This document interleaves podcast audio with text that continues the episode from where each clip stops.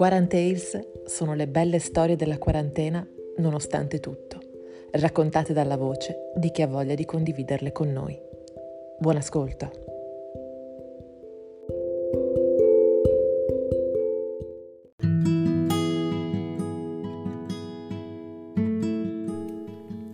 Gaia mi ha chiesto di raccontare la mia quarantena. Allora mi sono messa a pensare a queste quattro settimane di lockdown e mi sono guardata indietro e ho trovato tante cose brutte ma anche mille meraviglie. Le cose brutte sono sui giornali di tutti i giorni. Prima fra tutti il disastro sanitario prodotto dal coronavirus e il batticuore quotidiano nell'attesa del bollettino della protezione civile. Poi senza dubbio la preoccupazione per i miei amori, che non se lo prendano questo virus, e il terrore che un intero settore dell'economia di questo paese, quello culturale e turistico, sia spazzato via come da un uragano. Però guardando indietro ho trovato anche mille cose belle. Prima di tutti i miei figli, Enza, Sebastiano e Giovanni Battista, che in queste settimane di convivenza forzata 24 ore su 24 hanno intrecciato le loro personalità in un modo nuovo e inatteso, molto creativo, molto interessante.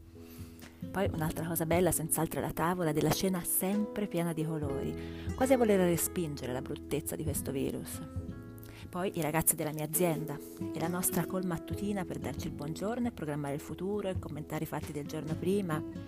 E poi i programmi per il futuro, il nuovo progetto a cui sto lavorando e le decine di call, telefonate, messaggi con i miei nuovi compagni d'avventura.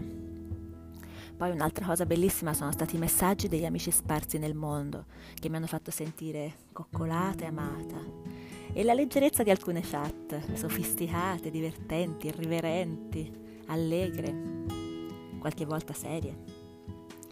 Poi la nuova intensità di certe relazioni, perché da lontano è come se cambiassi prospettiva e tutto diventa più leggero, più creativo, più curioso, forse più interessato, chissà. E poi le mie giornate in azienda, da sola, ogni giorno, e la bellezza della solitudine di certe giornate. La possibilità di lavorare scalza, le canzoni cantate a squarciagola con i vicini che penseranno che sono pazza, le decine di call, di telefonate, di messaggi con tutti gli strumenti possibili, la luce che entra dalla finestra grande del mio loft. E lo spazio tutto per me, da vivere, esplorare, usare in un modo nuovo che non avevo mai fatto prima. Io che viaggio sempre, eh, in azienda non ci sono mai, ci sono i miei ragazzi, Adesso ci sono io e non ci sono loro. E infatti ogni giorno cambio scrivania per farle vivere tutte le scrivanie perché non sentono troppo la mancanza dell'energia dei ragazzi che lavorano con me. E allora, alla richiesta di Gaia di raccontare la mia storia, ho pensato che forse la ricetta per questo momento è vedere tutto quello che abbiamo e non quello che non abbiamo e, meno che mai, quello che potremmo non avere più. Io sono Ilaria di Firenze e mi occupo di tecnologie per interpretare il patrimonio culturale e di servizi per musei.